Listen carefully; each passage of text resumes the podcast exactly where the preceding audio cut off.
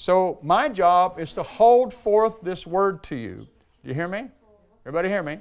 My job is to hold forth the word to you. I am not the answer man. I do not have all the answers on the earth. I'm just like you, I'm learning, but I've, I've been at it for a few years, so I have a little information. But your job is to study these things daily to see if they are so. All right? All I'm supposed to do is offer it up to you, but it will be your decision to pray over it and to say, Father, show me these things, again, in a language I'll understand. Is this so? Is this true? Is this really what we're to give the mass of our attention to? Now, like I said, I don't want to get ahead of myself. Yes, we, we will have, when in church, yes, you do have to preach about sin. But if you just be patient with me, you can't preach about sin until first you've declared the grace of God, is what you're going to discover here. Okay? Go to page two, if you would. And I want you to turn now to Luke chapter 4 in your Bibles. And again, I hope you got information about if, if you try to use an Amplified Bible. If you're going to be with me, I always preach strictly from an Amplified Bible. Uh, get one, buy one, borrow one, do something, but get an Amplified Bible, okay? Now, Luke 4, now I want you to listen, like I said, because the Amplified Bible, I don't have time to tell you why I use the Amplified, but it's uh, just just let me begin to read these familiar verses because now we're going to talk about the grace of God. How many believe, before I get go any further, that Jesus Christ fulfilled the mission that God sent him to perform? Anybody? So, do we believe Jesus was successful? Okay, good. Now I'm going to start reading right here in verse 16, Luke 4, verse 16. It says, So Jesus came to Nazareth that Nazareth where he had been brought up, and he entered the synagogue as was his custom on the Sabbath day, and he stood up to read. And there was handed to him the roll of the book of the prophet Isaiah. He opened, unrolled the book, and he found the place where it was written. And then again, he begins to quote from Isaiah 61.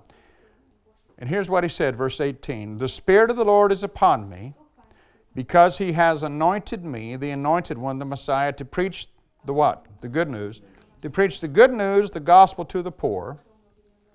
He has sent me to announce release to the captives, recovering of sight to the blind, to send forth as delivered those who are oppressed, who are downtrodden, who are bruised, crushed, broken down by calamity, and to proclaim, verse 19 says, the accepted and the acceptable year of the Lord. Now, this is the phrase I really want you to hear that's in the Amplified. He said, He sent me to proclaim the accepted and the acceptable year of the Lord, the day when salvation and the free, the free favors of God profusely abound. Now I'm going to ask you again was Jesus Christ successful in what he came to do? Now, this tells us what he came to do, and of course, then the scripture says that when he finished reading these things, he closed the book and sat down. And he said, This day is this fulfilled in your hearing. But I want to ask you a question right here. Of all these statements in verse 18 and 19, do you see anything in there that's negative? Is there anything negative in that? I've come to tell you how ugly you are. I've come to tell you how sinful you are. I've come to tell you how you mess up every day of your life, and I'm sick of it. I've come to beat you over the head until you get right. No, he, he doesn't say that, does he? The Spirit of the Lord is a spirit of love. God is love. If it's God's Spirit, it's going to have love wrapped around all over it. Everything that comes from God comes from love.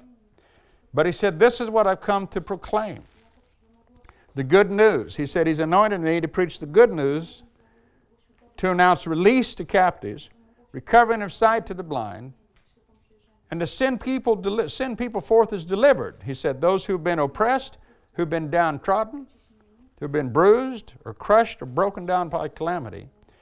But again, this is the part that I want you to see. And he said, to proclaim the acceptable year of the Lord. Of course, that speaks to the year of Jubilee, every 50 years when all the captives went free and all lands were restored, all indebted people were, their debts were forgiven and canceled.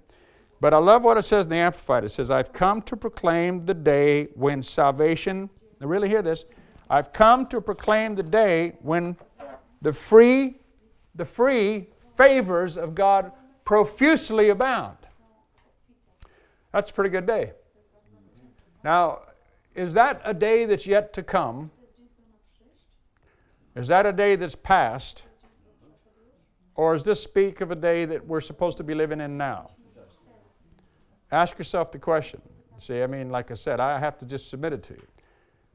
He said he came to proclaim the day, and actually the word speaks of an eon, it speaks of an age, and it speaks of this age that we're in now.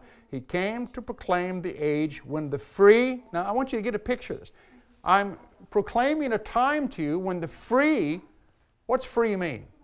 I, I, I know that sounds silly, but we've got to go through this because, see, I want you to walk with it to me. This is not a preaching service, this is not a church service, this is a school. Free. I've come to proclaim a day to you when the free. What, what's, what's free mean? I mean, if somebody says it's free, what does that mean to you? No charge, right? I mean, it's free. You, you're, you can't pay for it because it's free. You can't pay for it, it's free. He's come to proclaim a day when the free, the free what? Favor. The free favor of God profusely abounds. Profuse is a big word. Again, it won't say that in the King James or a, or a, regular Bible, but again, in the Greek, it speaks very strongly. It speaks of this superabundance. Now, I've got just a few definitions of the word profuse down here. It says here, if you look in the outline, it says, The favors of God will profusely abound. Here's some of the definitions of the word profuse marked by unrestrained abundance, lavish, lush, luxuriant, a riotous pouring forth with exuberance. Then it says, giving without stint or being exceedingly liberal. Now, again, I just want you to begin to think about this because you see, I always remember this years ago when Julie and I read a book by A.W. Tozer called The Knowledge of the Holy. You may have heard me say this if you heard me preach before because I mention it a lot.